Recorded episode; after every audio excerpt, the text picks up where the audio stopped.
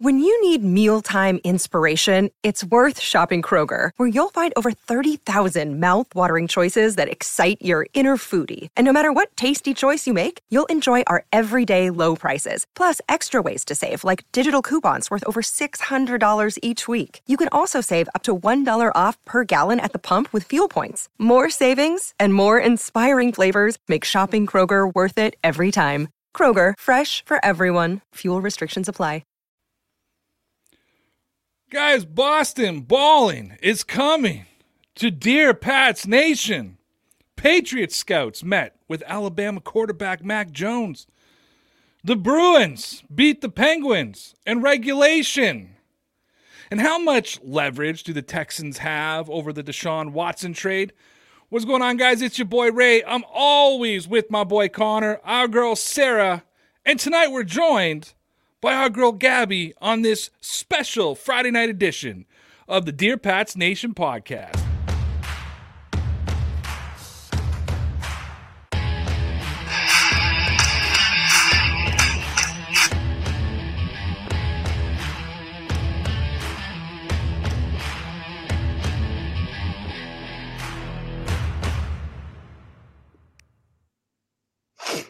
And we are back. Yeah. Forgot. I forgot. That was an awesome intro. Thank you. Thank you. What's going on, everybody? Of course, Ray Roud here, along with Gabby Hurlbut. Did I say that right? Girl Hurlbut? Hurlbut? How do you say it? You I probably did. butchered it. It is Hurlbut? Hurlbut, unfortunately. Sarah Marshall and Connor Carney, who's trying to change his last name to commentary. Yep. But We'll here see. we are for a special Friday night live edition of the Dear Pats Nation podcast. That means I have more work to do. It means I got to host this show, and then I have to jump in. I got to put the audio up, whatever it is, what it is. But we're super excited, guys, because starting this Sunday morning at 10 a.m., weekly on Sundays, Connor, we landed the deal, man. Boston Balling syndicated Sunday mornings on the Dear Pats Nation YouTube channel. I think that buddy. that deserves a round of applause, guys. Come on. And of course, we have the host of Boston team. Balling, Gabby, with us. Gabby, I'm going to give you a couple of minutes to tell our beautiful audience here on Dear Pats Nation on this Friday night a little bit about yourself, your background, and uh, tell them a little bit about the uh, Boston Balling podcast. Yeah, sure. So I've always grown up a huge Boston sports fan. Grew up in Connecticut, so it was either you're a New York fan or you're a Boston fan for the most part. My dad is a New York fan, but my cousins kind of got me to be a Boston fan when I was really, really young. So I started watching Boston sports teams on my own at a pretty young age, but always been a big UConn basketball and football fan too. So that's kind of what sparked my interest in sports. So then went to Ithaca College um, for a degree in media, essentially, and then wanted to go into the sports field. So I started working at ESPN in August 2018, and then I launched Boston Balling early December of 2020, which is super exciting. It hasn't it hasn't been around for that long, only almost a couple months now, but it's been a very very surprisingly successful show so far. It's gotten a pretty big following. Basically, I just cover the latest and everything going on in Boston sports. I've had some awesome guests come on the show to join me to talk about certain topics and basically just it's a weekly show and every week we just deliver the latest in in Boston sports. We we cover everything from the Celtics to the Bruins to the Red Sox to the Patriots. So it's a really good time. I'm glad I'm doing it. I started the show just to basically have my own platform to you know voice my opinions on things going on in Boston sports and have other people join me and share their opinions on certain things also. So it's definitely really exciting. I'm glad that I started it and I hope to just continue to grow a following on it and just hope that it becomes more successful. No, that's fantastic. Nice. And I, I know I'm a big fan of the show. Um, I discovered it because, funny story behind that. I, uh, you know, I tell Connor, my business partner, right? My my 50 50 How you doing? business partner. Like, I tell this guy basically what I ate for breakfast, when I go to the bathroom, like everything he needs to know about my life. All of a sudden, I just see this tweet come out. So thrilled to be on Boston Balling last night. Thank you so much for having me. And I was like, you think you could have we could have promoted it you know we could have we could have done all this so i click on it And you know, Gabby comes on and she's fantastic and I hear that douchebag in the corner start talking about how he discovered me on Twitter, and uh, that was a good discovery, right? now we do this podcast together. So uh, I threw such a fit about it that Gabby had me on her show so I could go set the record straight for all her fans. And from what I understand, Sarah's joining the show soon, so it's uh, Yes. thrilling. You're having the whole Dear Pats Nation crew on. No, we're really big fans, and guys, just so everybody knows, uh, Sarah has, or uh, sorry, not Sarah. Sarah's great, but Gabby has already superseded every guest that we've ever had on this show. Like I, I usually she's got this star-studded lineup. I don't know how the hell Connor and I ended up on this. I get Sarah on it. I know. I don't get, and I don't get how you went first, Connor. That's the that's the part that gets me. You're welcome, right? Because he discovered you and created this entire thing. Hello. That's Thank what you. it is. Connor is well. No, Connor told uh, Owen last night on the brains of the operation. Yep, Mm. hundred percent. I think that we should Whoever take this Owen time. is. Yeah, we should take this time to tell people if you don't like our YouTube content or the podcast, you don't have to watch it. Like it's Oh, yeah. oh yeah, I saw those tweets last night. You you still can though. Feel feel feel free to hit the like and subscribe button. Don't be afraid to donate. You're a That big was- fan. So that was that was one of the most brazen like like knocks I ever got because like it wasn't even like like it wasn't even like shit talking. Like the guy literally just like I don't enjoy your YouTube comment content. I don't think it's good. Just completely unprovoked. And then I he wrote this. I saw that actually. Yeah, and like I don't think he understands what we do here though, because he was like, "I don't think you actually watch film." I'm like, "I don't." That's why Lawrence breaks down film for us. Like I, I probably tell the audience, Connor, what like, hey, Sarah, you you've been around long enough too. Like at least four times a week, I don't know what I'm talking about. Like it's it's so I was confused. He deleted the tweets, so we won. We killed him with kindness. Wow. I appreciated him for his honesty, and he deleted the tweets. That's always Alright. a good strategy. They hate that. Let's not waste Gabby's time since she's given up her Friday night for us. Not like you guys got anything to do as we all live through this Yeah, uh, global pandemic and all. It's okay though. You guys will get your shot soon, and I'll still have to wait two and a half years because that's the pace we're on right now in, in good old Canada. Gay free healthcare. But let's talk some football. So Mac Jones talked with and met with the Patriots scouts over at the Senior Bowl. Now that means nothing because they talked to almost every player at the Senior Bowl. Jim McBride said that Alabama quarterback Mac Jones said he met with the Patriots scouts here at the Senior Bowl and he enjoyed it and they asked really good questions. So I'm happy to know that patriot scouts asked really good questions. But as you know, we don't really care what the story is. We care what the reaction to the story is. So here's one of the reactions. It says, if available, very good fit with the pa- Patriots offense. He's accurate and a good decision maker, both crucial to the Pats offense. Obviously, are obviously played at high levels for his top competition in the SEC. Saban, Belichick, easy transition. He's not an athletic runner, but he can throw well when on the run. Good character. FITS fits.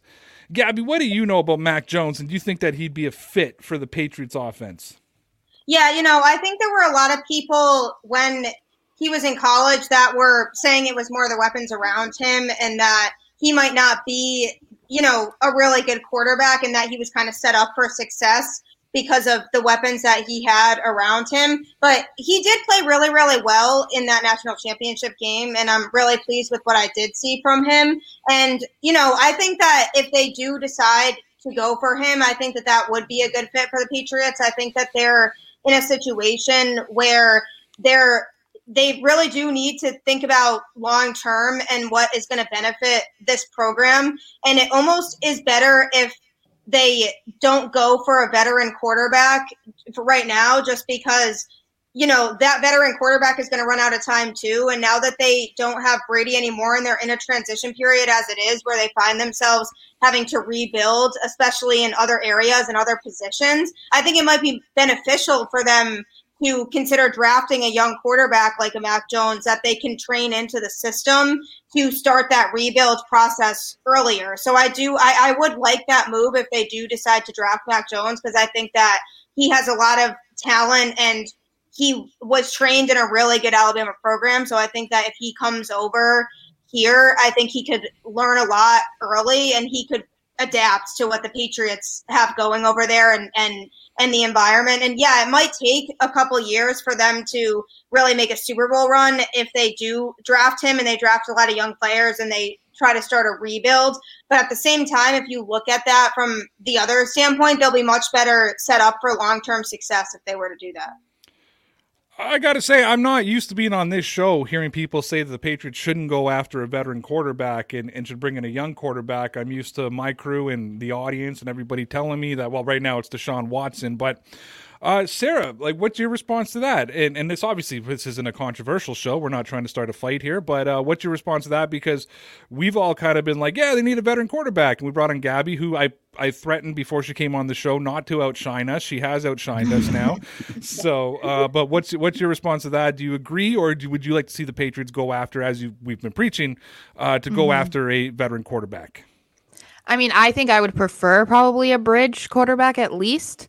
Um, but I I don't know that I would be mad about starting a rookie. I just don't know that it's something that Belichick would do. Like we've talked about before, just we're not sure that he wants to be around for the rebuild. Like he probably wants to try and be successful like right now. So if that is the case, then I don't see him starting a rookie. But yeah, I mean, I would probably prefer a veteran, but it, it it depends on who the veteran is too, because it's either going to be, you know, they're around for a year or two, or it's going to be someone maybe like closer to 30. Like if we're talking about Jimmy G, since he's another name that's been tossed around, like he has a longer career ahead of him than like a Stafford or something. So um, I think it depends, really. But I wouldn't be mad about Mac Jones. From what I've heard, it's great. People want him. Makes sense that they talk to him. He could fall to 15, fall to 15. So, yeah.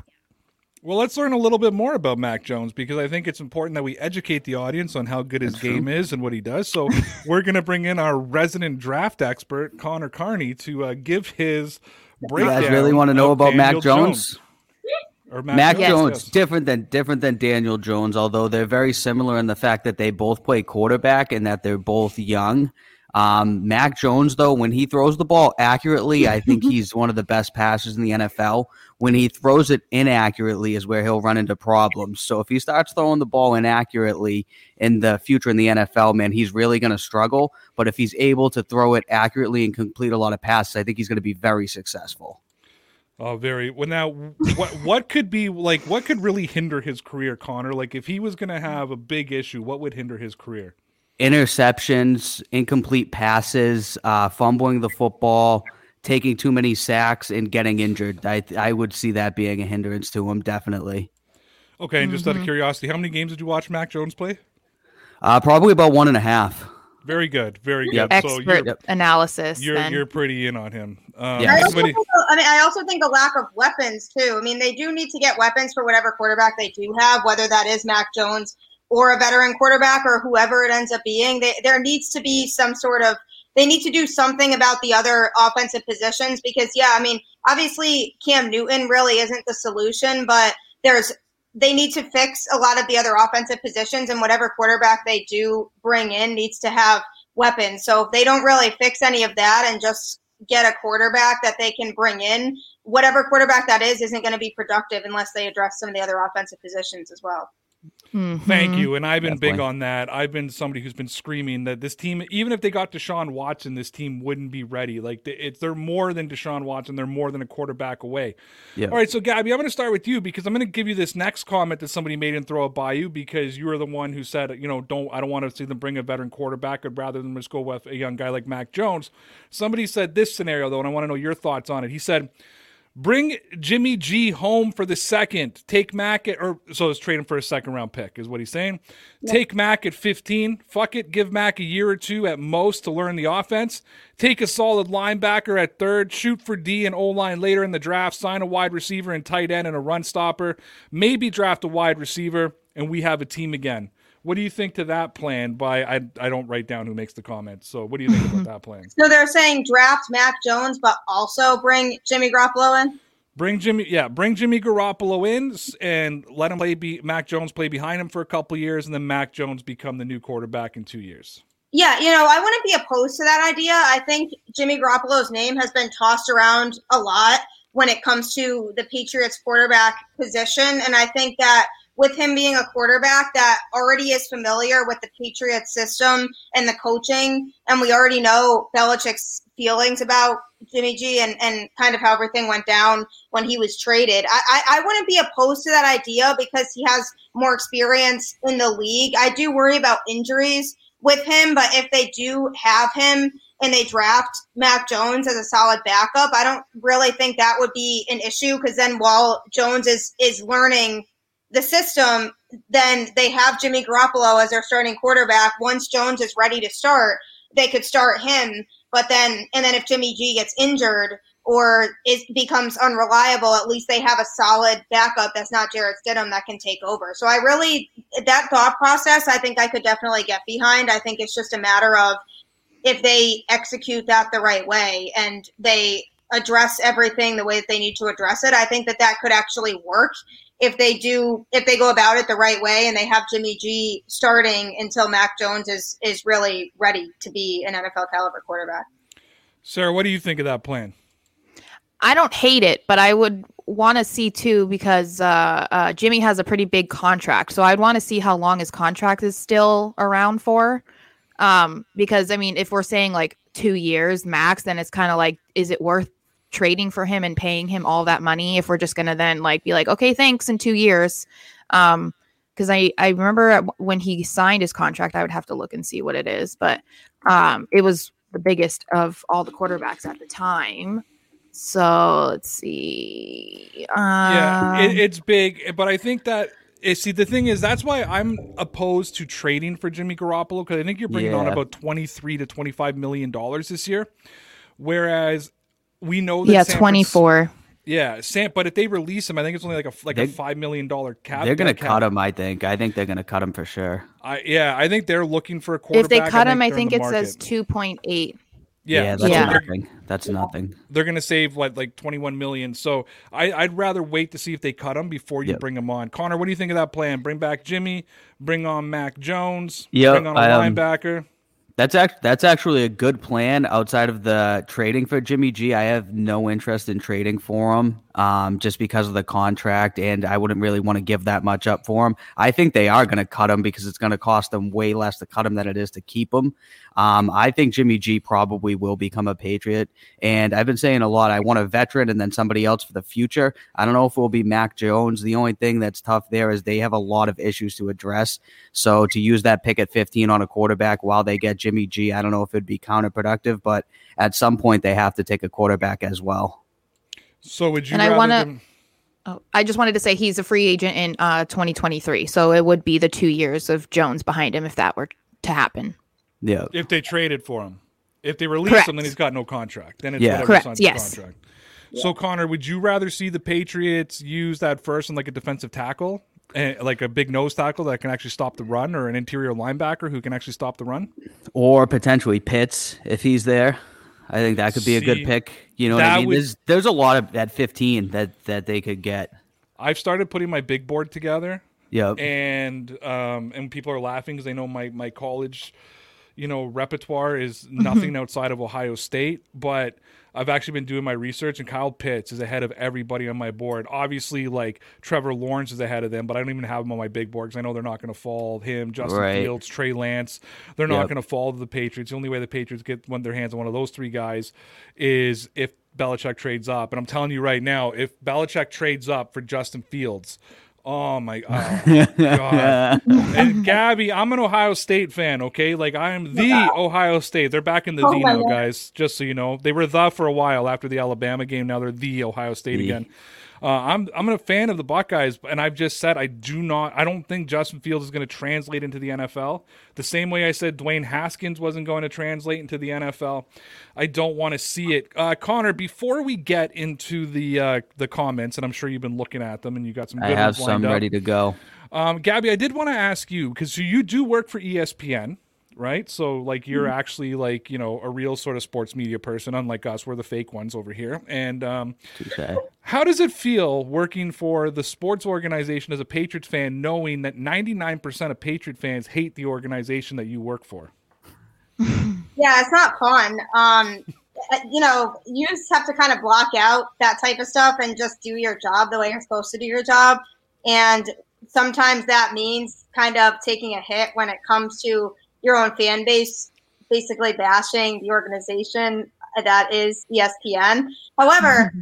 at the same time, I have had a lot of people that are Patriots fans that said that they appreciate the work that I do for ESPN and that they appreciate being able to even land a role there in the first place, and that there's you know some people understand how difficult it is to be able to be in the positions that we're in at that type of network. So there's a lot that needs to be covered and a lot of different sports and a lot of teams that we need to cover and a lot of you know the on-air talent it's it's a little bit different game with them and and in, in terms of the things that they talk about and everything else so there's a lot of behind the scenes things that i think go on but when i hear people from my own fan base you know kind of bash the organization it's definitely hard to see that stuff but at the same time i it's never an attack on me personally so i try to just not let it get to me and just do my job when i'm supposed to do it so I gotta ask the burning question. That's definitely in my mind. It's got to be in others. Have you met Seth Wickersham? No, I haven't. No. No, he's never really around, to be honest, and and especially with the pandemic, nobody's really even on campus now in the first place, and a lot of the people that we have that you see um, aren't always really around the Bristol campus as much as you would think they are. Okay, I have other questions, but I'm going to ask you off air because I don't want to get you in trouble with your job. So, uh, guys, we need to take. Oh no, let's do the comments first. No, no, let's do this first, guys. We're going to get your okay. comments in one second, but we got to take a quick pause for the cause. I did it right first try.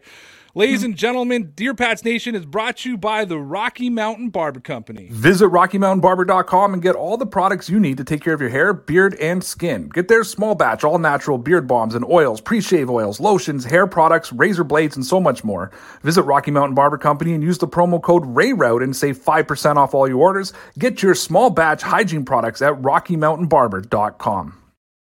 And we got to hear from our other sponsors, who is the Rocky Mountain Barber Company's direct competitor. For some reason, they both sponsor us. We are also brought to you by Manscaped.com. You can get your male hygiene and grooming tools and take care of everything below your belt from Manscaped.com. And use the promo code RAYROUTE and you'll save yourself 20% and get free international shipping. So take care of your boys and get all of your male hygiene and grooming tools at Manscaped.com. You know, Connor, they both know that they sponsor us. Yeah. They know that their ads come back to back with each other. And I always just wonder, like, if it, it, has to bother them, no? Like that we're just advertising direct competitors right beside each other. Maybe they're just confident. They want the competition. You know, they want to go head to head, best versus the best, right? maybe, maybe. Uh, I'm going to admit most of my products come from Manscaped. I'm not going to lie. Not okay. gonna lie. Most of my products come from Manscaped. I'm actually um, wearing a Manscaped shirt under this. I think so. Are you? Shout out to them. I think I'm wearing Manscaped underwear. So we're nice and uh, it's getting spicy on the pod Any, tonight. Anyways, you don't understand how often Connor and I discuss our undershirts and underwear on this show. And I'm going to tell you right now, if you know anybody who needs a pair of boxer shorts, I don't care if you're a man, woman, whatever it may be. There is no, and I'm not even just. I have always said I, I'm not being, I am being paid to say this, but I'm not being paid to say this. There is no pair of boxer shorts more comfortable than manscaped.com. They're absolutely Touché. phenomenal. I've said it on different people's podcasts before. Yep. I should have said it on WEEI. Imagine the bonus we could have got if I would have just like Touché. So Ray, uh, only imagine? issue there is that they're also a sponsor of Ben's. but could you imagine though that they're just like, uh, so Ray, how do they fix the Patriots? And I'm like, Manscaped.com has the best underwear in the world. Use the promo code Ray Route. All right, Connor, do we got? Do we have some? Uh, we got some. We got comments? some donations to kick off here. We oh, got the donation. first one from our boy Ross. Shout of out to Ross. Whoa, Thank you, sir. Rossi. Yeah, yeah, buddy. Y'all think the Patriots' elitist portion of the fan base would still be around if they had to live through the early mm. years through Grogan Flutie and the coaching turnovers? By the way, welcome Gabby. Um, he actually tweeted this to me and he showed me a yeah, picture. Uh, did you see that? And at yeah. one point, I responded to him. The Patriots went nine and thirty nine. So God bless whoever lived through that, man. That is mm-hmm. horrendous. They must have been the worst team in the NFL. They must have been like the Jacksonville Jaguars are right now. Until 1993, the Patriots were uh, so irrelevant in the NFL. We all know what happened in 1993. Drafted mm-hmm. mm-hmm. their franchise quarterback who lost their job to their, you know, the greatest of all time. But, you know, until they brought in Drew Bledsoe, I mean, they they somehow ended up in the Super Bowl in 1986. Yeah, it's look. I always talk about this, uh, and I, it's one of the funniest stories. My dad, back in 2001, heading into the playoffs, when the whole Brady versus Bledsoe debate, Brady always seems to be in a debate. It's always Brady versus somebody. The, but the Brady versus Bledsoe debate, and my dad saying this Belichick's an idiot. He needs to be fired. You got Drew Bledsoe, your franchise quarterback, and he's playing this Brady bum, you know, over him into the playoffs. And and to this day, my dad will tell you that Bledsoe got them to the Super Bowl because he played in that because he played in that AFC championship game. But uh, and he believes that Bledsoe would have beat the Rams. Uh, it's but Bledsoe was a I had a Bledsoe jersey. He was a beloved figure amongst Patriot fans. Ask anybody who grew up in the Bledsoe era, like I did. Drew, like Drew, it was tough watching Drew Bledsoe. Trust me, I wasn't sitting there cheering for Tom Brady at the time. I was like, when is Drew Bledsoe coming back? And then you just kind of saw this Tom Brady kid turn into Tom Brady, and now he's the Tom Brady the man, and he's phenomenal. Uh, Gabby, what do you think? Could could the I don't know, Gabby. You look young enough that you grew up in the Brady era. Am I correct or incorrect? You are correct. Yes. Do you think you could have handled the Patriots back in a nine and thirty nine, uh, you know, total win seasons? You know, I can't really speak for a lot of the fan base, but I can speak for myself. And, you know, I feel like it would be a serious struggle, but I always find that I've been loyal to my team. So for me personally, I know I would have been able to do it. But as for some other people that might be kind of iffy, that are just kind of like, you know, we're the Patriots that started to fall off a little bit this season in particular. And I can think of some specific people in my head right now that were kind of like that. Those types of people definitely, I don't think, would be able to handle it unless they're they're winning because there's there's specific people that you know weren't used to seeing the Patriots play the way that they did this year and go seven and nine. So that's that's the people that were part of that group that couldn't really handle that definitely wouldn't be able to handle it. But people like me would definitely be able to handle it just because they're my team and I can't imagine rooting for anybody else, even if they do struggle. And even if we do get into this period, like we were talking about earlier, of a rebuild and some frustration, I would never give up on the Patriots. That just I, I just don't do that with my teams. I always forget that I'm on this podcast with a bunch of kids. I always I know Connor looks older than me, but I'm I know. I'm, I'm the old man in this group. I'm. I, you're not that much older than me, though. yeah, but I'm old enough. You're only four years older than me. Yeah, well, there's a lot of difference between that. Connor, let's next, buddy. I'd just like to say also for me it would be no problem because I'd convince myself they're going to go 12 and 4 the next season after going 3 and 13. So um, another donation here. This is from Love Vibration Nation. Thank, Thank you very you, much, sir. sir. He says, "Yes, Ross. My first game as a kid was the Mosi Tatupu. I'm probably saying that wrong. Snowball. For those who know, real fans, BB is going to have us back next year. Bandwagon fans. I think that says hit Poop emoji. Poop emoji. Yeah, hit the, hit the bricks. Well, first of all, thank you so much for your uh, your donation. You're older than me. Yeah, buddy. Um, I think it's I. I believe it's Marco who's a fan of us. They could all be fans of us, but Marco's a fan of us. Love Vibration Nation, by the way, has offered us up some licensed music. Which Shout is out to them. Phenomenal. And you guys think this guy's just like this is just some YouTube guy? Like they've been like nominated for Grammys and everything else. Like this is a serious organization. So we appreciate you showing support. DMs me on Instagram all the time. I'm awful with getting back to him. I apologize for that. I read them and I'm like, oh, I'll answer it later. And then like a month later, I start answering something from a month ago that's not even relevant anymore. But love Vibration Nation. I love love Vibration Nation. yeah, buddy. What's next, Connor? We got one here from IF3ARHD. I'm sure. I feared. I, I think fear that, HD. I fear. I fear HD. I think that means it says, "I say bring Trubisky in for a season and bring in weapons." Ray's going home. He's going upstairs. Uh, I'm going to pass this, This off is why. to you. See, this is why I'm here though, because then I can translate the keyboard talk for all of you oldie You should- grandpas we here. need somebody there, right? Connor Mhm. is What younger do you than think? you. I know, I No know one he doesn't believes it, look I it. know. I know he doesn't look it. but When I'm I like told- trendy and stuff. You know, When- like when I'm I hip told- with the kids. When I told my wife that Connor was younger than me, she's like, "No, he's not." And I'm like, God, da- God I'm damn like, it! that motherfucker's not even 30 yet. When I, when I'm 40, people are going to think I'm 70. You know what though? I have gotten I'm going to be honest with you, younger looking as I've gotten older. Like I was in my 20s, people thought I was in my 40s. That gives that me hope. my- now that I'm in my 30s, like mid 30s, people think like, "Oh, you're like early 30s, right?" And I'm like, "Yes, early 30s I am." That is you know, correct. like people still think I'm a teenager. So Nice. Gabby, how No. excited are you that you came on this show? Because this is like half our show. It's just us talking nonsense. But what do you No. think about Trubisky coming to the Patriots? Yeah, I mean, I don't know. if you hate it, you can say it. You don't if have you to hate be it, nice. you We're can not hate it. nice Ooh, on this show.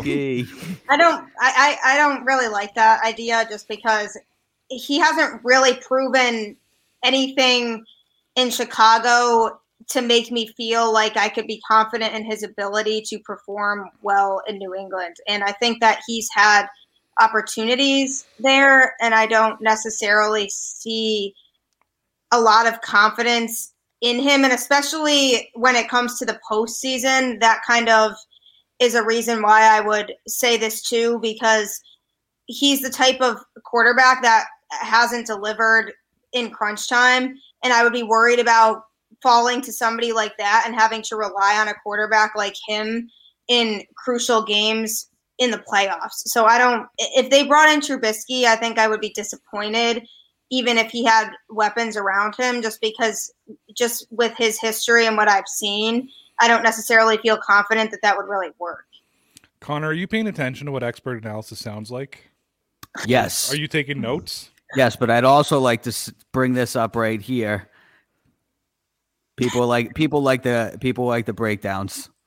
Because they're they're wicked funny, kid. The wicked funny kid. And Mc, McChicken also said that Connor's a boomer in spirit. So we, we I appreciate I appreciate that. I think. so. Yeah. Uh, yeah, no, my kids call me what do they call that? A hipster, because I wear like, yeah, I wear like like yeah, I'm like I wear skinny jeans and and joggers and like I I own more shoes than than anybody I know. Like all my shoes match my outfits and my hats have to like my ha- just so guy listen guys, and I'm speaking directly to the guys for a second. Okay, hold on, I'm gonna I got to do this. No, I'm gonna keep myself here because maybe Oh, okay. Sarah and, and and Gabby can back me up on this hmm there's a lot of men in this world who for some reason believe because they're men they don't have to dress nice. They don't have mm-hmm. to match their clothes. They don't have to make sure their shoes match their clothes as connor looks around they don't have to make they don't make you know they don't tame their beard. They don't make sure their hair is fresh and they do this. Like put a little effort into it. It doesn't take much you know? Mm-hmm. Like when i get out when i get dressed obviously the shirt has to go with the pants. Today I'm wearing red with black joggers. Not like track pants joggers, like but joggers. And then I got a red hat on, so I wore red and black shoes to match. You know what I mean? Like everything's got a link. Everything's got to be a link in in what you do. Connor, a little bit of effort, Yes. man. Is that what I'm missing? A little cologne. Wear a collared shirt every once in a while. Oh man. If you got a button up, don't just button it to here. Button it up. You know Oh why boy. called I gotta I have a lot to learn. It's why it's called a button up. That drives me the craziest when I see guys walking on their own like their shirts are unbuttoned to there. I'm like, dude, like first of all, I'm a wop. I'm Italian, so I'm supposed to wear my shirt like that. I'm like, it's called a button up. Button it. You know, like button it up. Anyways, let's go on. I should. next- T- I feel like I should be taking notes. let's go on to our next subject. Um, or not. Oh, nope. Do we want to do this one? This is he's loading up to go to the playoffs. I say yes. Belichick. Yeah. Yeah, I think so too. Yeah, I agree with that 100%. I don't have any doubt that they'll be a playoff team next year just with with Bill Belichick and just I know that he knows what needs to be done and and he'll make adjustments. I really do feel like they'll be a playoff team next year. I don't necessarily think that they'll beat the Bills and win the division, but I do think that they'll be a playoff team. Well, and then I think people have to remember, even if they get into the playoffs as a wild card next season, uh, Tampa was a wild card. So if you want to compare true. Belichick and Brady, they were a fifth seed. So I mean, they're going to try to like diminish Belichick by being like, "Oh, he's the wild card." Well, you know, Tampa's in the Super Bowl as a wild card. So Yeah, exactly. That's a good point. All right, Gabby. I get to do something that I never get to do on this show. uh I get to talk about hockey. Oh, because I I went on strike from watching hockey. I was a terrible Canadian. And I went on Mm-hmm. strike from 2011 till this season. I didn't watch a single hockey game. I watched the Olympics and I watched the World Juniors. That's the only hockey I watched. After that was 11 their last strike year. I think it was 11. I was It so was. pissed. And then being from Toronto, it doesn't matter what time of year it is. All they talk about is friggin' hockey here. right? So I just got all hockeyed up. But I'm back watching it. And I'm purposely no longer watching the Bruins because Gabby told me I can't. because when I watch them, they don't score. Mm-hmm. So I didn't watch them yesterday. I watched the Bruins in 30 or whatever they call it this morning. Yeah, yeah. They won 4 1 against the Pittsburgh Penguins. I'm going to ask you this, though, and, and ask if I'm correct or not. And this was last night against the Penguins, but I've noticed this every game. Every goal seems to come from the Bruins outworking the other team. Like every goal last night was started by the Bruins outworking Pittsburgh. Is there a harder working team? I got to be frank with everybody too. I'm not a I'm not a Bruins fan. I just because I cover Boston sports is why I watch them. So when I'm complimenting them, it's hard. Um, but I don't think that there's is there a team that works harder than the Boston Bruins in the NHL right now? I honestly really don't think so, and I think a lot of that is because they know what their situation was coming into this season. They knew they know they lost a couple key players on defense, and they know that they were missing Pastrnak, who's you know their best scorer, and, and coming into the season and coming out of the bubble, they know is is was going to be a big transition for them too. And there's a lot of young players on the team that needed to be acclimated to the system. And Tuukka Rask coming back after opting out of the bubble, I think there was a lot of a lot of circumstances this year that they knew that they had to work extra hard if they wanted to win games. And a lot of fans went into the season with not a lot of expectations for them. So um, I think that that motivated them to work harder and they they do work really really hard and that is how they've been winning the games that they have and they are they i mean you know they, they've shown a lot of improvement over the last couple games but they really were not good at scoring on five on five regular five on five and it was really frustrating to watch for the first few games of the season but they've worked really really hard and there's a lot of things and circumstances that are making people doubt them this year, but they're showing a lot of promise. So I think that if people can just be patient, they might be more surprised than they would be because of just how hard they've been working this year. And they've just shown that they have that fire and will to want to win games and try to compensate for some of those missing key players. And now, in fairness, out of the four goals last night, I believe one was shorthanded, right? Their second of the year, Yeah. and uh, one was it a five on three or a four on three power play? That it was a five on three. It was a five on three power play, yeah. Yeah. So it's two goals still came on specialty. Which Their they're- specialty is amazing. So they're And- good at scoring on the power plays. It's just the regular five on five, they still struggle. Yeah, but to me, what I liked about their game last night was they were putting the puck on net, and that's been a problem Yeah. of mine. Like I think I can't remember what game it was now, but oh, it was against Philly when they were out shooting the Flyers like thirty to two, and we're losing two nothing. And then I, I stopped watching the third period, and they ended up winning in a shootout, like four four four game. Yeah. But they were down two nothing in the second. But there there was a two on one, and Marchand passed it to Bergeron, and I was like, just shoot the puck, like just Yeah. shoot it. Where Yeah. last night, like that second goal was really kind of fluky, but it was like just put the puck on net. It can take a bounce. You know, Wayne Gretzky always said you're going to miss 100 percent of the shots you don't take. Yeah. Um, great comment I saw last night, and I actually agree with this 100. percent Craig Smith is an underrated free agent signing for the Bruins, is he not? Hundred percent. Yeah, I think he brings a lot to the table, and nobody talked about it when he. And I think that he's one of those players that can really contribute a lot. And I think that people kind of just missed it because they were so focused on all of the absences that this team has had. But he's definitely somebody that has a lot of talent, and people just don't really really pick up on that i don't think but he's definitely super underrated and i i'm always one of those people that was like nobody's talking about this what like why like he's he's definitely somebody that i'm really high on that i think is going to do really good things for this team for sure going forward Yeah, this team is fun. Like you know, Brad Marchand is one of those guys you hate unless he's on your team, right? Um, he's a yeah pest. yeah but he sets up so many things just by his absolute work ethic and I think like people always see him as like the the, the blue collared hard worker, but he's full of skill too. And then uh, Bergeron, Canadian, just by the way, so everybody knows, uh, both of them. But uh, Bergeron, I mean, I think it was his second goal last night. Like that was just a snipe. Like that's just there's they they still have scoring talent, and they don't have Pasta right now, right? And once Pasta's back, I mean, when Pastrnak is back, that that that scoring is going to improve even more. Uh, one person said, I know we say this every year, but the Bruins could win the cup. And if you would have told me that before the season, I would have laughed at you because of, you know, the same thing you said, Rask coming back. How is he going to be accepted in the dressing room? Uh, which it seems to be the players have all just, you know, they they all been supportive of him, which was great to see. But how's he gonna be treated? Chara's gone, you know, and, and kind of those big moves, and yet they don't have Pastrnak, and this team is looking like, damn, if they keep this going, they're on what a three game win streak now or a four game win streak? Four. They're four, yeah, they're four and one, right? They lost Yeah. their first game, now they're four, and that was a they lost with like ten seconds left in overtime. So it yeah, was, that was really frustrating. yeah, Yeah. but they I don't they don't have a regulation loss yet. I don't believe. So it's they're like so they're really they're kind of like four zero and one, right? If you were to break it down that way, because that'd be the tie. Um, I know it's early. It's very very early to be saying this, but would you give them a chance to to be Stanley Cup contenders this year?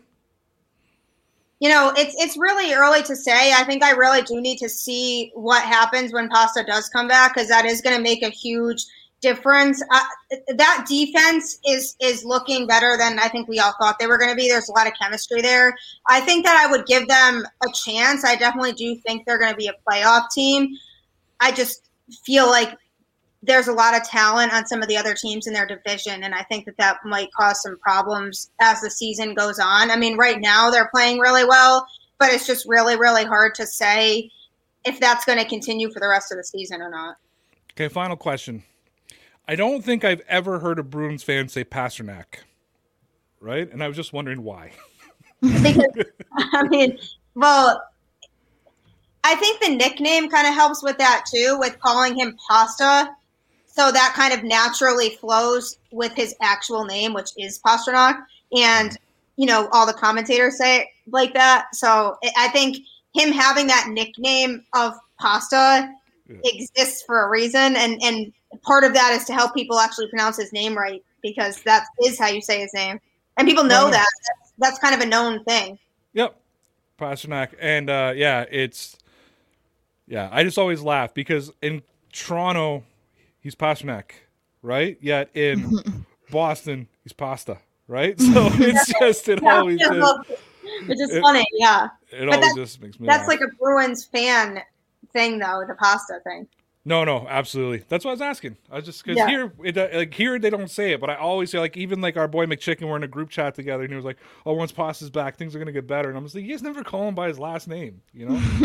Like nobody, nobody does. No, no, you're never going to see a Bruins fan tweet his full name out. It's always going to just be pasta. All right, let's uh, let's go back to football. Yes. The audience is bored. These two can get back involved in the conversation. I think McChicken's the only one enjoying this Bruins conversation right now.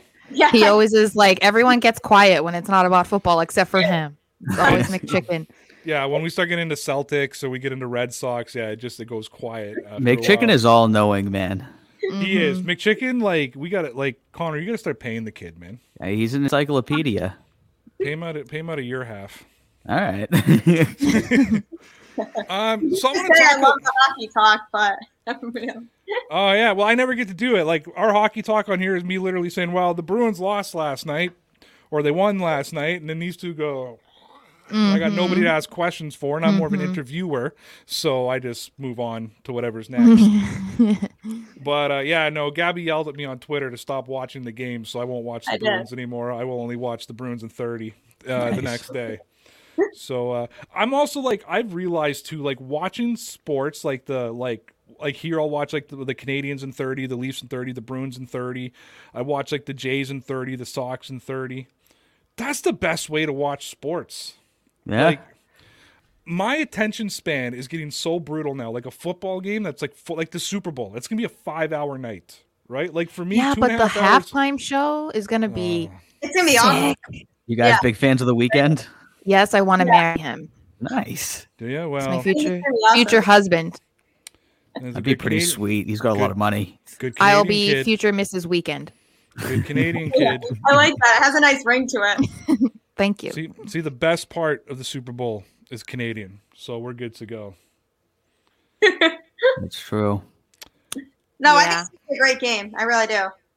It Yeah. is. It could be, but the Patriots could have been in it. And for me, I would have sat there I and know. went, "This is a five and a half hour night." Like for me, like two and a, baseball's the worst for me. Like when we're three hours into a baseball game and we're in the seventh inning, I'm like, and I mm. know that we're now getting to the long part of the game because Yeah. like sometimes you could get to the seventh inning in an hour and ten minutes. and it still turns into a three and a half hour game because Oh, seven, yeah. eight, nine takes. I, I I actually love the new rule, like no lefty specialists. Like the Yankees are the worst to watch, really, like because it's like they have a pitcher for everybody. You know, it's like all right, we're gonna bring in this guy to face him. We're gonna bring in this guy to face Ortiz. Where there was, I'm gonna be honest with you, the Connor, you and I talked about this. The outside of Peyton versus Brady, the best rivalry in sports was that early or that early 2000 Red Sox Yankees like especially you know when Pedro knocked out Don Zimmer and then you know the the 3 nothing comeback by the Sox and just uh, you know everything all the back and forth. But oh my god. The, first of all the Red Sox come up to bat. That was just no Garciaparra. Comb their hair. right? Then the pitcher throws a pitch. And that's mm-hmm. right? They're like, oh, so he finally gets him out. Then I don't know, Youkilis comes up. And as he's I'm watching Joe Torre come out. Like, oh, now they're changing the pitcher. The pitcher comes in. That's good. The Red Sox have no pitchers to go to this year, though, so it should move along way But quicker for them. Then they then they strike out Youkilis. I'm like, all right, oh here comes David Ortiz, which was slow as hell too. He didn't go like this, but he stood outside the box and that was, that was Ortiz's move. Lines up. Oh no, yep. Gotta bring in the the or yeah, no, Ortiz was a lefty. Gotta bring in the lefty, and it's like, oh my god, they've made three. I love this now that you have to face three batters. I really do, Connor. I really Yeah. love it. It'll help move the game along. It Back definitely in the will. day, pitchers pitch nine innings. Yeah. You know, nine innings. Now they have openers. Yep. almost never. You almost never see someone pitch the whole game anymore. Wow, you, you Yeah, only- no, it's really rare actually with to have a pitcher go. you hard like you're starting to get to the point now where starters aren't even pitching the first inning. They have their opener, then their starter, you know, Yep. then and then the seven guy, and then the eight eight eight Yeah, guy, the whole and idea then the closer. guy is, is crazy now. That was that that's a pretty new thing too. That you didn't really see that till recently either. Just having an opener come out and pitch the first inning. That's Yeah. that, Is that's that Oakland? thing. I think Tampa, that Tampa that? Bay I Yeah, did it yeah, too. they kind of started that idea and then everybody else copied it. Yeah. Because did what did o- Oakland had like dual starters, right? Where they'd have like one guy pitch Yeah. half the game and the other guy pitch because they had, they had like eight starters on the team. So instead Yeah. of putting four to the bullpen, they put like four of them. They put like eight of them together. Like they're two, three, four, five pitchers were two guys. So one guy would like pitch the first four, the next guy would pitch the next four, then you'd bring in the closer, and then like they Yeah. had their cl- their closer and their setup man were like would switch to who's gonna close. Yeah. Uh, No, it's so strange. It, it's strange how they do it now because a lot of things have changed over the last few years, especially when it comes to baseball and pitching. It's really, it's really weird, honestly, to watch games now. When it What do comes, you guys? What do you guys think of the shift? I'm all right with it because sometimes it works against them. I love when a guy just like Yeah. when Ortiz would just like drop a bunt down the third base line when Yep. like where where the third baseman would be at second base and he would just here's Ortiz you're expecting to hit a home run he'll just bunt it to to, to shortstop and there's It's a, f- nobody it's there. a free hit there. It's a free single. yeah, I like. I actually kind of like it. Well, depending on who it's benefiting. If it's benefiting my team, I like it. But it's you know, I mean, it's it's it's a good idea because they'll they'll they'll use the shift for certain hitters. So it's kind. Of, I mean, it, it's kind of nice because like if you if you just aim that way and you hit the ball straight down that way, that's like Connor said, that's a free hit. Well, and that's why you could never put a shift on a guy like Derek Jeter because No, he, he no. could literally place the ball anywhere on the field that he wanted. So if you shifted in any direction, he would just put the ball the other way. Um, I just feel like they've taken the least complicated sport in the world and made it complicated in so many different ways. You know, like it really is. Like baseball is the purest, most simplistic sport in the world to play, and yet the major leagues have just made it so complicated with with with like having nine different pitchers in a game and one's an opener one's a closer one's a two three four one's a five six and you got your seven your eight and you know and then your your lefty specialist your righty specialist. There used to be your submarine guy but there's not many of them. Speaking of which darren o'day signed with the yankees or he's going to sign with the yankees i think. Um he's uh yeah, he did. yeah. he's got a weird arm he's got a weird drop in his pitch darren o'day anyways let's get back to football sorry sarah i i, I don't even know how we got onto this subject I'm not That's sure. okay. we're gonna blame Gabby. How much leverage do the Texans have in the Deshaun Watson trade? And I'm going to be honest, up until now, I think that at least us on this show, it was going to cost a fortune for for Deshaun Watson, right? Actually, uh, Gabby, I'll ask you before I even go into this. What do you think if and I'm not talking to the Patriots, I'm just in general. What would it cost a team to get Deshaun Watson? A lot. You know, I mean, especially now, I think a lot changes now that they came out and said they have no that they don't want to trade him and that they have every interest in keeping him. I think they're going to try to get a lot for him, and I think that that changes the cards a lot. And you know, he's going to be even more frustrated than he already was now that they're saying they want to keep him there. So I think that whoever does go after him is going to have to be willing to give up a lot. And I know he had said that he wants to go to the Jets.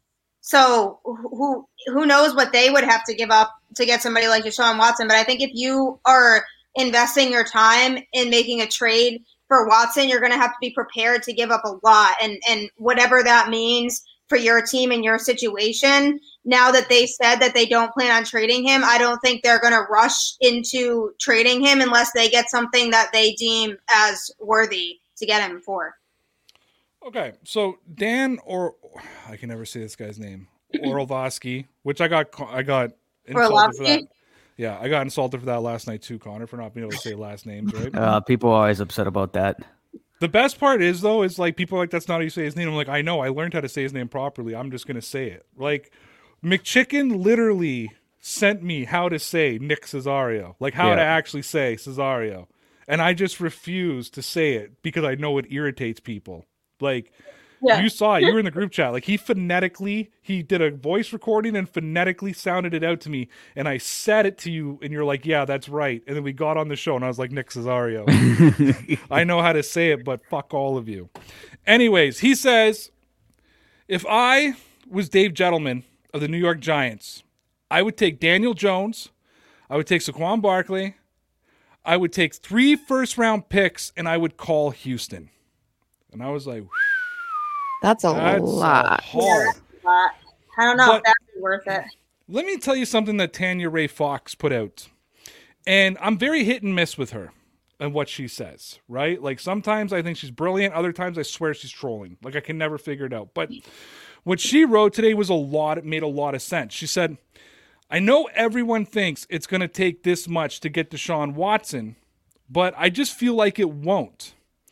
How do you ask for a starting quarterback, the second overall pick in 2018, and three first rounders for a quarterback that everyone knows has you backed into a corner?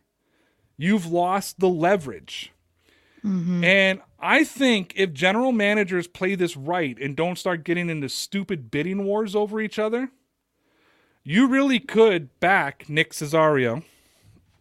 Cesario.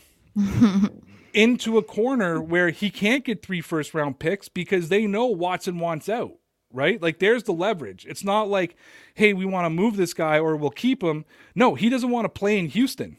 Like he doesn't want to be there. He's demanded a trade. Does she this does Tanya make sense when she says that? I'll start with uh, you, Sarah. Like, does Tanya make sense when she says that the Texans have lost some of their leverage when trading Watson? I think so because the longer that they wait to trade him too, the worse the situation is going to get. And then they're going to want if I mean he's going to want out regardless it seems. It seems like there's nothing that they're going to be able to do to change his mind and they're going to need a quarterback. So with the draft coming up, they're going to have to decide are we going to draft a quarterback are we going to try and trade Watson and get a quarterback in return? So I mean, they're going to have to figure it out quickly, but you know, they don't want to get towards the season and start without a quarterback. So um, it's going to come down to probably just needing to get rid of him and whatever the best offer is at that time, they're just going to have to take it. Because I mean, I think that people are also going to want to give up eventually too. They might come to Houston and say, you know, we'll give you this, this, and this. And then the draft is coming around and it's like, okay, well, they need to figure it out. Are you giving us Watson? Are you not? What are we going to do in the draft? Or what are we going to do in free agency? Gabby, I'll give you last word on this, Connor. What do you uh, do? You think that they've lost leverage? do you think it's still going to cost a fortune? Uh, I don't know. After seeing what Nick Cesario said today, I have to look more into it because I, I don't know what happens if they just keep him is his only option to retire? Do you do you guys know? Because if they just outright refuse to trade him, what what does he do? Is Well, it he either could- he retires or he plays for the Texans? Well, he could sit out and not get Mhm. paid, and then I think Yeah. I saw the way they could punish him. It's like they could they could fine him ninety five thousand dollars and for missing camp, and then something like sixty eight thousand dollars a day that he doesn't show up to training camp. I think once you get into the regular season, they can't fine you anymore. It's only during But then camp th- that- they won't pay you your game day checks, I presume, if you're not No. playing, right? you won't get Right. your game day checks either. Yeah. And if so essentially, he'd have to somewhat retire almost. well, but right? if he retired, he I think he's got to pay them back like twenty three million or something like that as well. okay, Well, and then wouldn't he still like he couldn't just come out of retirement because he would still be under contract? Kind of like wouldn't it be Yeah, kind of like with what, what happened with Gronk? Like he Yeah. came out of retirement, but then he was Yeah, still under contract, and that's how they traded him. Yeah. To, yeah, that's exactly what it'd be. But to me, is at the end of the day, if a guy doesn't want to play for you, he won't play. I mean, we watched what was it Melvin Gordon do it in? Is it Melvin Gordon do it in uh, Melvin Gordon, yeah, he did it in in uh, San Diego. L.A. or LA, San indeed. Diego? You know, and I mean, I think he came back week six or something like that. We watched Le'Veon Bell sit out the entire season. Now that's Yeah. always over contracts and money. Uh, I believe that Stephon Gilmore, no matter where he is, is going to sit out until he gets a new contract. He's not going to play. I think he's only going to get like seven million dollars in cash this year. He's going to want more than that. Um, so Watson could sit out, but yeah, he's going to get fined and he's going to he's going to lose game checks and all that other stuff. Gabby, what do you think? Do the, the Texans still have the leverage, or do, has Watson kind of backed them into a corner a little bit? Yeah, no, I definitely feel like he did back them into a corner basically by just saying, look, like, I don't want to play for this organization anymore. I have no interest in being here. So you take that how you will and, and do what you want with it. But I'm not playing here, essentially, is, is kind of, I feel like, what he was getting at. So it almost is now like they don't have a choice. And I mean, they, when they say, like, you know, we have no interest in trading him, you know there's that to me is saying yeah we really don't want to trade him so if you if you want him you better offer something good but if they do have that mindset then they need to have some sort of backup plan in case they end up deciding not to trade him or they feel like nobody's offering enough for him and what would that backup plan essentially be? Because it doesn't seem like they really have one right now and they i think they it seems to me like they're just riding on just not trading him and then he's just going to do what he wants regardless. So I really feel like they have to just, you know, think about what could be a reasonable trade situation for them and what they would be okay with accepting because it's it's better for them to get something from it and trade him and take what they think is maybe the best deal at the time than just not not do anything and then just lose him essentially on the playing field, but then you're not getting anywhere because you didn't get anything for it.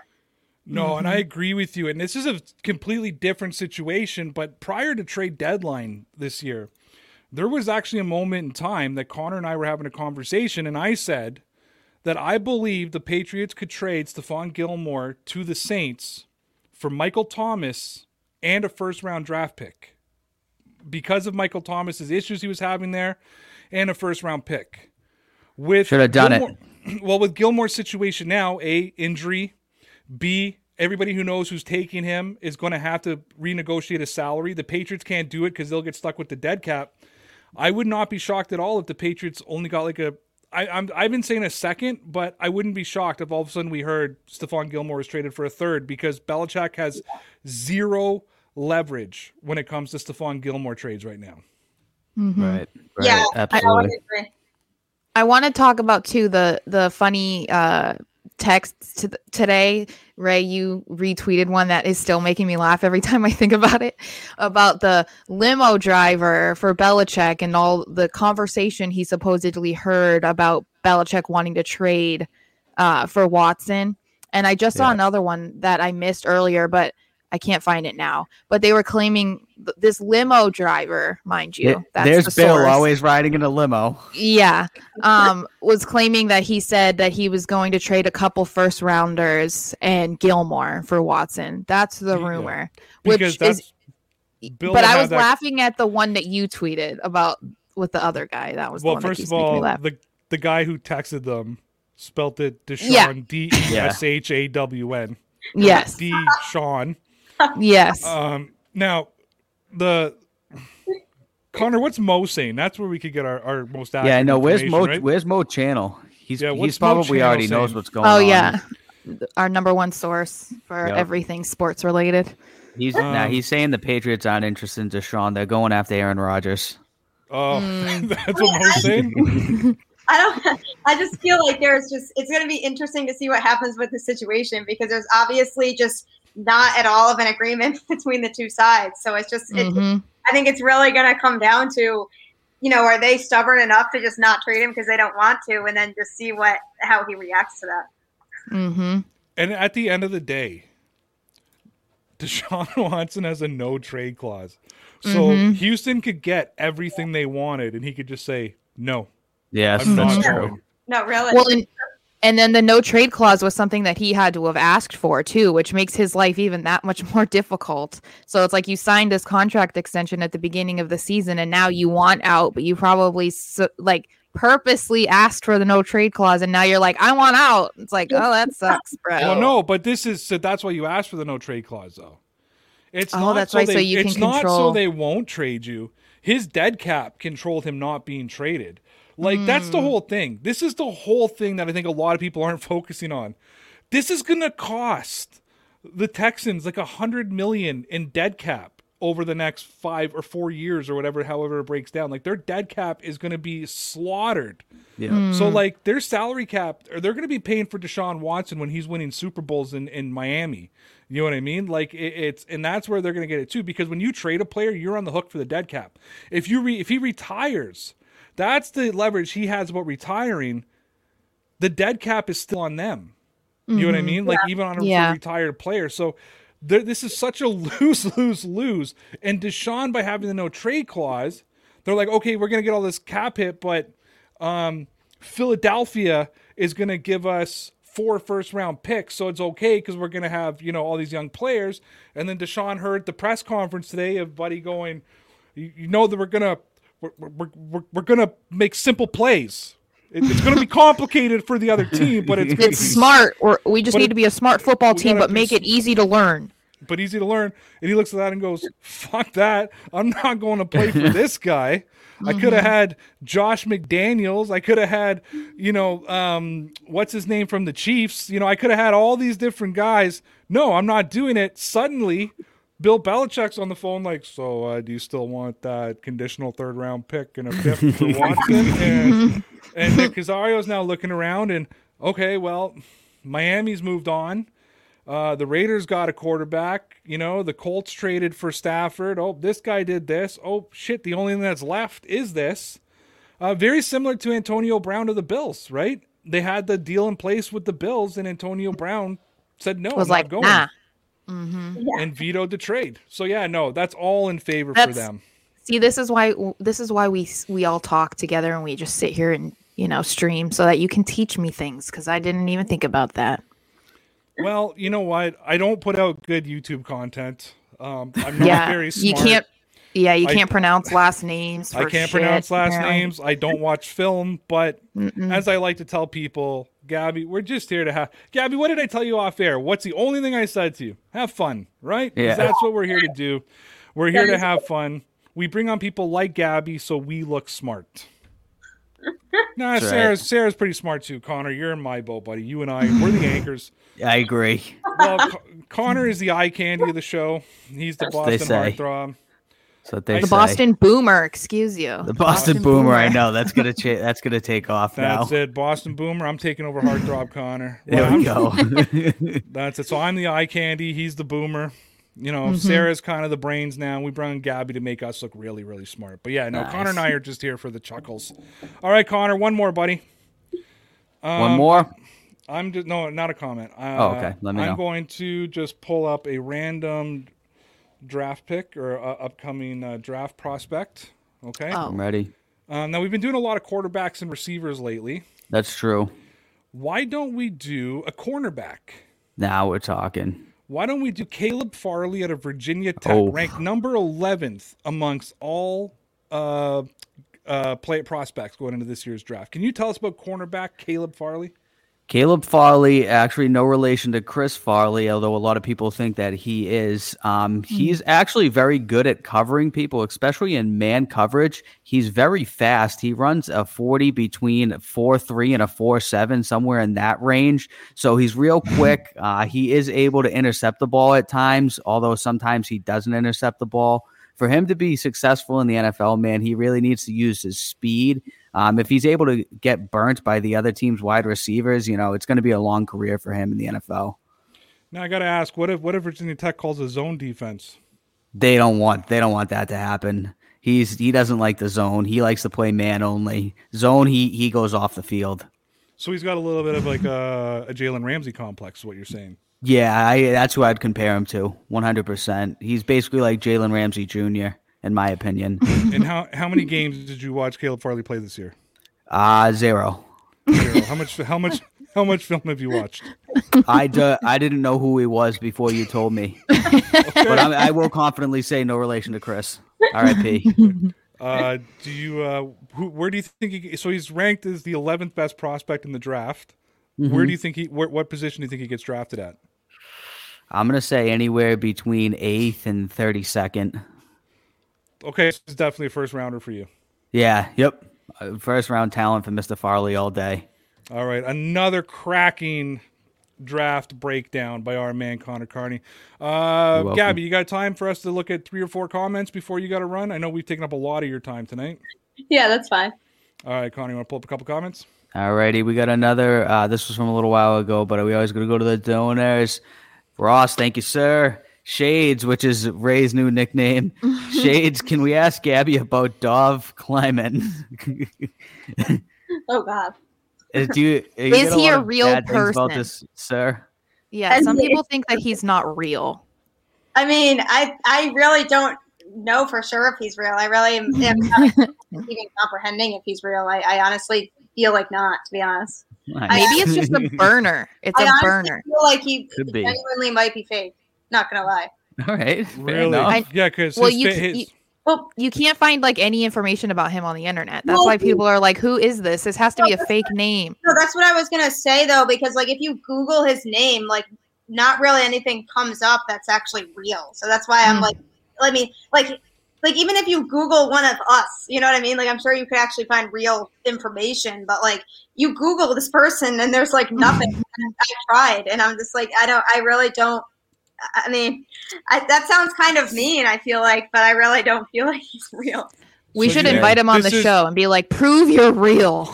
so this Well, is like, just Tell this what is your just is, or like what, like who you, you know what I mean? Like who, like who you actually are. so this is Mhm. just some guy that writes for Pro Football Network and goes under the alias Dov Kleiman. I like Mhm. it. That's actually a good alias. I like the name. Hmm Yeah, no, it's it's a cool name for sure, but it's definitely not his real name. Yeah, buddy. All right, we got another donation here from Love Vibration Nation. Thank you, sir. Says fits with weapons as bridge before Trubisky. Ah, yeah. I mean, if I had to pick between the two of those, I would agree. What do you guys think? If No. I had to pick between the two of those and a kick in the nuts, uh, I would pick Mr. Farley.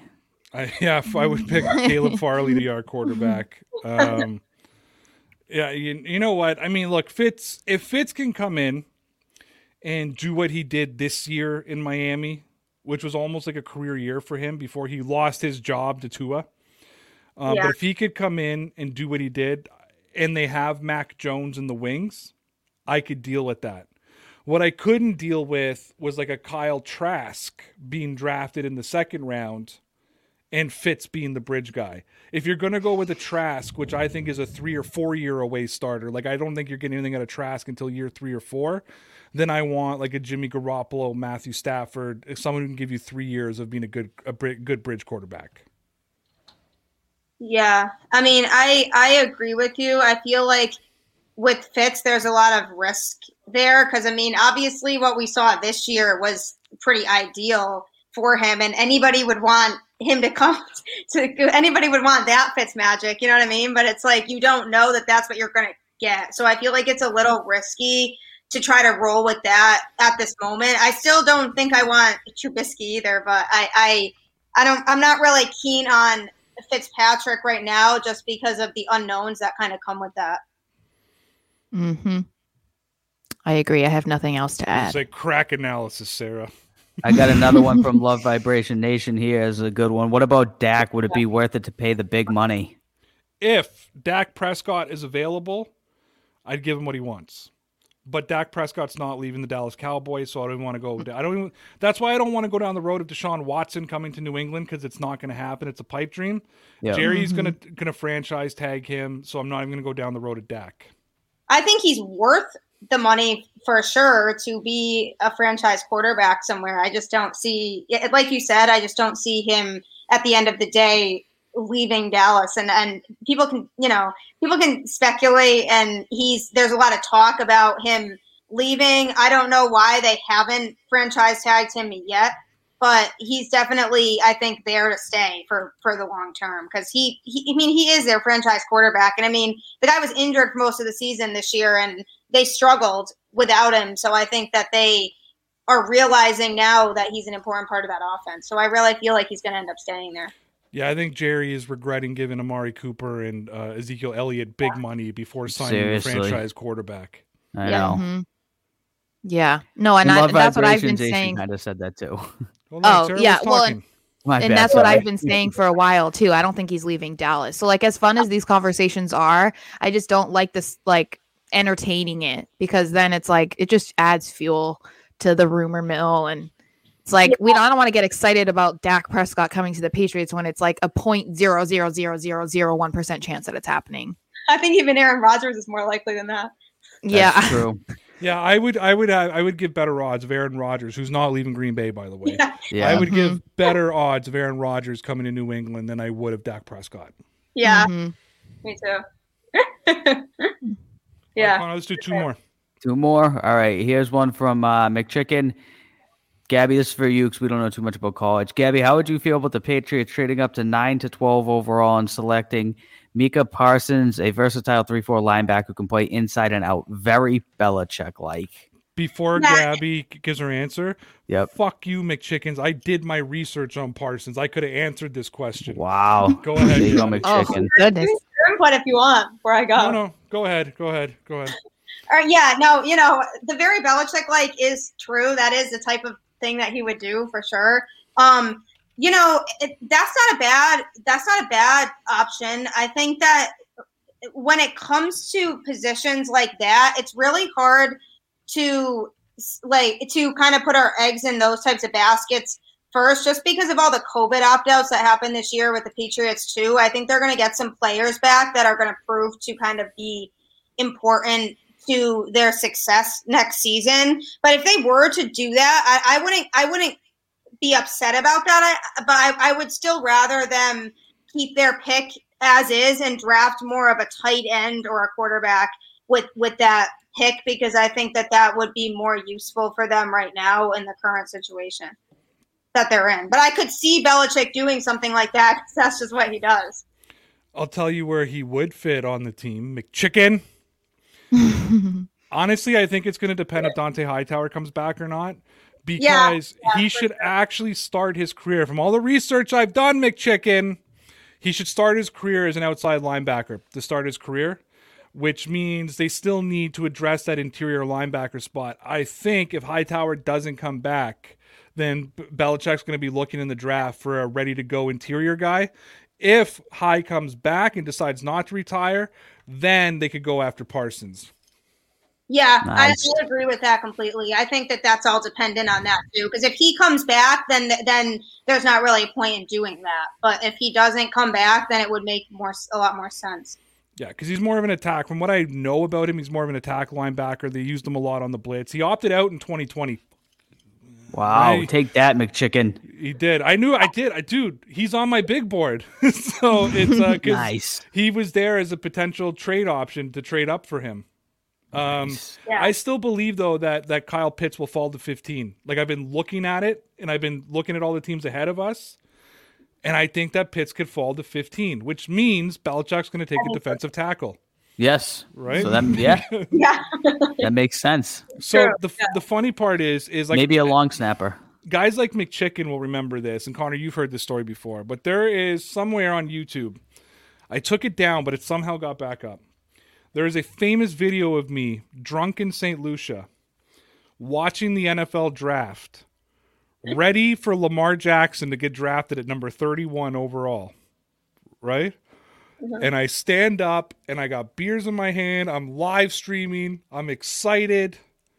And they announce out of Georgia, Sony Michel, running back. And the crowd goes wild.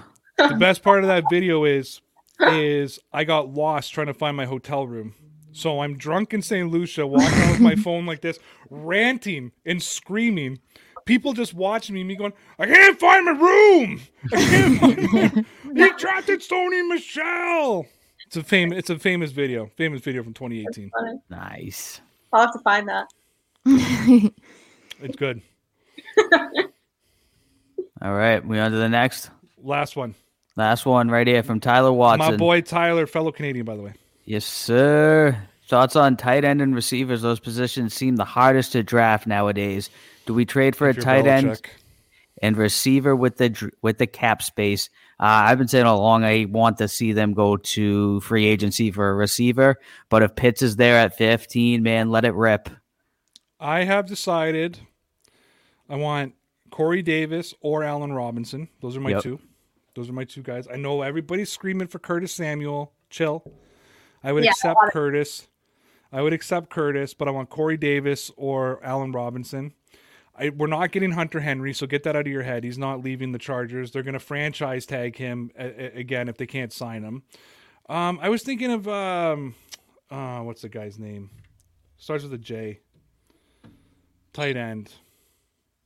Wait, Nice and that's in the NFL. doing right now. Yeah, he's in the league right now. He's gonna be. A, he's gonna be. Uh, uh, Oh, Is he wow. On the pack? The pack, not the Packers. Uh, I don't know. fuck, I can't even remember names. Let I'm alone trying say names. actually, I, I'm, I don't remember either. As soon as I say it, you guys are gonna go. Ah. begins with a J. Well, start. Okay, talking. make sure you, make sure you guys do that when he tells us exactly I- the way he told us to do it. I like the idea of drafting Kyle Pitts at 15, though. That's kind of my that's that's that's what I've been been kind of pushing this whole time that they do is is if he's available at 15, which I presume that he might be, that they draft him because that position has just been a blatant hole since Gronk left. So I would Mhm. see somebody like Kyle Pitts out there, and, and he's he's he's really talented, but You may hate my what I want to do though. I want Kyle Mm. Pitts. receivers though i feel like they could they could trade for a receiver though and, and be in a good position that way I want them to draft Kyle Pitts so and convert him to receiver. Allen. Robinson would be great, to be honest. I would love to see Allen, Allen Robinson in the Patriots uniform. Allen Robinson and Kyle Pitts. You could have Kyle Pitts as our DK Metcalf. Allen Robinson could be our Randy Moss, and then we're just ready to go. You know what I mean? And then Cam Yeah. Newton can come back and play quarterback because anybody can, you know, anybody could throw to them. Hell, maybe Connor can go play quarterback. I can't get on Spotrac right now. God, what's his name? Is McChicken saying anything right now? He I said thought- Jordan Reed is all he said. no. It's like Jonan or something like Oh, that. Jonas I know, isn't from it? Is. What's that? Lou Smith from the Titans. Yes. Yes. Yes. Yes. That's the tight end I had in mind. Yep. Okay, yeah. Yep. Well, I don't know. I, I, I, I still am just Kyle Pitts is still my my choice, but I feel like he would just fit in well with the Patriots. I do too. I love Kyle Pitts. Absolutely, I love Kyle Pitts. I think I convinced Connor on Kyle Pitts too. Did I not? You did, yeah. Oh, really? Yeah, yeah. So, and are you convinced on him? No, you're not convinced on him, right, Sarah? You want? who? I don't know. I don't know if we've ever talked not to con- draft. Have we ever asked I'm you not who you want the convinced on first who. round? Kyle Pitts. Me? Oh, I don't know enough about college to be like Oh. really have an opinion. So I'm like Kyle Pitts because everyone's saying yeah, Mac Jones because everyone's saying it. Yeah, like I don't I don't know college players. So whatever people think is the best, then sure, I'm all for it. I love. I'll do some more breakdowns for I you. say- hey, I I'm just that- being honest. I, I love that you're like I don't know if like college like Connor is a fucking expert or something. As he Well, gives his wonderful I'm just saying, like, I don't have an opinion on these guys because I'll I keep just you all listen to what other people say, and I'm like, yeah, okay, that sounds good to me because I saw five people say it. Sure. guys, Nice. we have taken an hour and twenty minutes of Gabby's time with our nonsense. we have. Okay, it was fun. Now, do I have to remind you what you have to do now, Connor? Yes, I just have to throw up the last donation. It's not a Oh. question, but it's a great comment from Love Vibration Nation. I. McChicken is really Bill, Be- uh, Steve, really Steve Belichick. Hashtag conspiracy. If I That's a good point. if I didn't see his face, most of the people here won't know because this was a sportscaster thing exclusive. McChicken ended up on the show once, He did. but he was like in Cape Cod and had no Wi-Fi, or his Wi-Fi was crap and he couldn't connect. But McChicken's got the craziest hair I've ever seen in my life. Like, Hell yeah. if you told me what do you think McChicken looks like, not like the kid who showed up to, uh, to on our show. He's not Steve. I can confirm. I'm sorry. I'm Aw, sorry. man. I'm sorry to. that was a I- good guess, though. I should have kept it going though. I've ruined it now. Jesus. Both both Just- really big brains. Listen, we want to thank everybody for the donations. Like you guys just Yes, slammed sir. the Yeah. shows tonight. That's Thanks, amazing. guys. Shout out Thank to the you, homies. thank you, thank you so much. Um, listen, you can check out Boston Balling with Gabby here every Sunday at 10 a.m. on Dear Pats Nation. But Gabby, if they if they did, Sorry. he does have an afro. If True. they, I'm in the middle of plugging Gabby. Go ahead. If they didn't want to wait till Sunday morning, Gabby, where else can they find Boston Balling? Sure, yeah. So Boston Balling is on any podcast streaming platform, Apple Podcasts, Spotify, any of those. It also has a Facebook page called Boston Balling. Um, that's where I stream the show to live every Tuesday um, evening. So they can, if they like the Boston Balling Facebook page, they can find it there. There's also a Twitter and Instagram page for Boston Balling that is linked to my personal social media, so they can find it that way too. So, and there's a YouTube channel. So Boston Balling is pretty much everywhere. If you just search it, it the logo looks like this. That's in the back of me, so it's pretty recognizable on on any platform. And if you don't want to go looking for it, you can find it right here on Dear Pats Nation. But I would suggest trying to find a live Tuesday because I believe it's it's we know somebody who's going to be on the show on Tuesday, don't we? Mm-hmm. We do. We all do. Yes. Our girl Mhm. Sarah Marshall is going to be pulling double duty Tuesday, starting on Boston Balling. Then she's going to come exhausted over at Dear Pats Nation. Connor, in the last couple of weeks, Sarah has done Boston Balling. They've done Locked On Patriots. You and I, All sorts of stuff. We're You I- excited to have her on uh, on Boston Balling. Nice. Lady, it'll be ladies' night. Woohoo! It will be. Yes. Connor, I think we need to just crash it and just like talk mad smack in the chat the whole time. I'm not above that. I join, I go on Connor commentary on his solo podcast and just talk mad shit in the comments the whole time. It's pretty much all anyone that comes in the Under an alias. does. Under an Oh, oh alias. oh no, Oh, no, no, they, no, no. they No. come as who they are. they want it to be known that they're here to talk shit. Ben will occasionally call me out on the show. I love it. He'll be like, "Oh, Connor, Ray says," and then it, it's just some some just. Ray says you're dumber than he even thought. I went on Connor commentary back in the day. I think it's when we were making the announcement that we signed with Sportscaster. Probably. Do you want to hear how much Sportscaster I think hates us right now? I love Sportscaster. No, but I sent an email out to Sportscaster to our guy, Yeah. to to our boss at Sportscaster, and I was like, "Hey, man, haven't heard from you in a month." right? That's how I Yeah. started. I was like, like uh, kind of going down the home stretch now. Contract ends at the end of February. I know, you know, we're not. Re- Do you want us to do like Well- a special goodbye? There you go. Sorry, you you broke out for a second, so I was a s- just about to start talking for you. I'm broken Again. again. Fucking There you go. No, okay, you're you're, back. back. son of a bitch. Can you guys hear me? Yes. Yes. Can you guys? Can you hear me? Yes. Yep. I'm just watching you guys freeze up. up. Oh man, that frozen again, poor man's Wi-Fi. I'm frozen, or you can hear me? That's so We sad. Now can we hear can you hear you. now. We can hear you, but it's off and on. mm-hmm. Oh think we heard man. that, to be honest. No.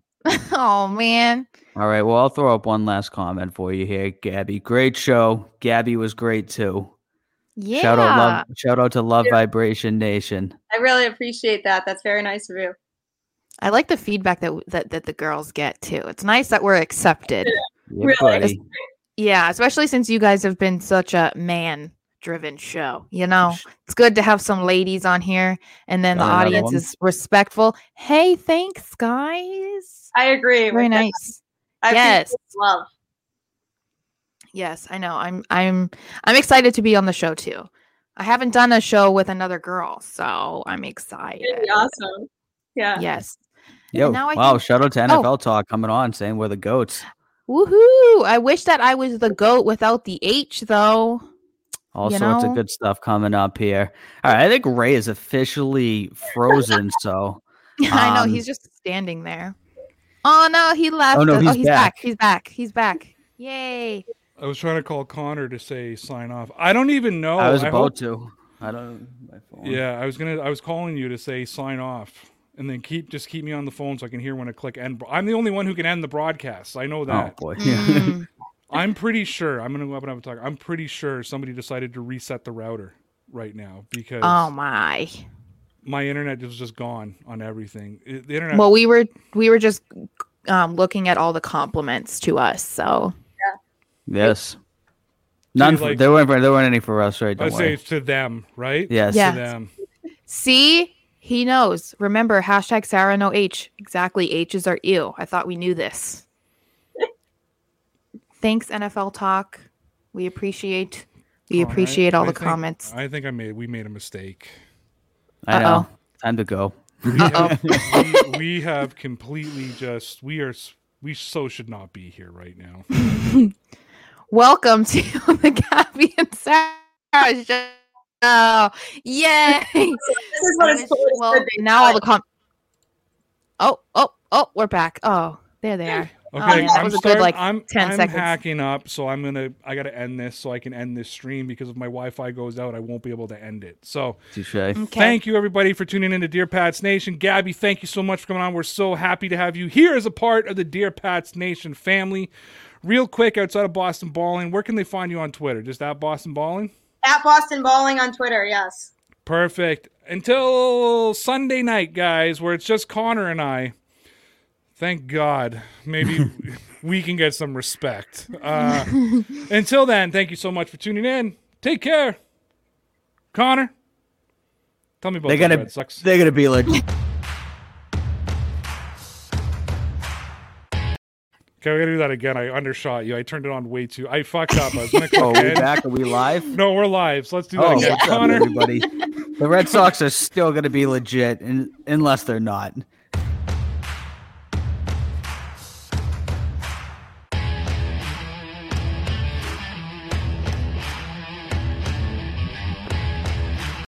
okay, we're still live. Connor, Yeah. I'm putting on the end screen. We still got a fucking comment on the screen. Oh, we can't have that comment on the screen. Come on, guys. Come on now. Why that was Oh, I wasn't gonna say. Go on. third time's a charm. Third time's a charm. We've ne- we we've just fallen. Connor, tell me about those Red Sox. They're gonna be legit, kid.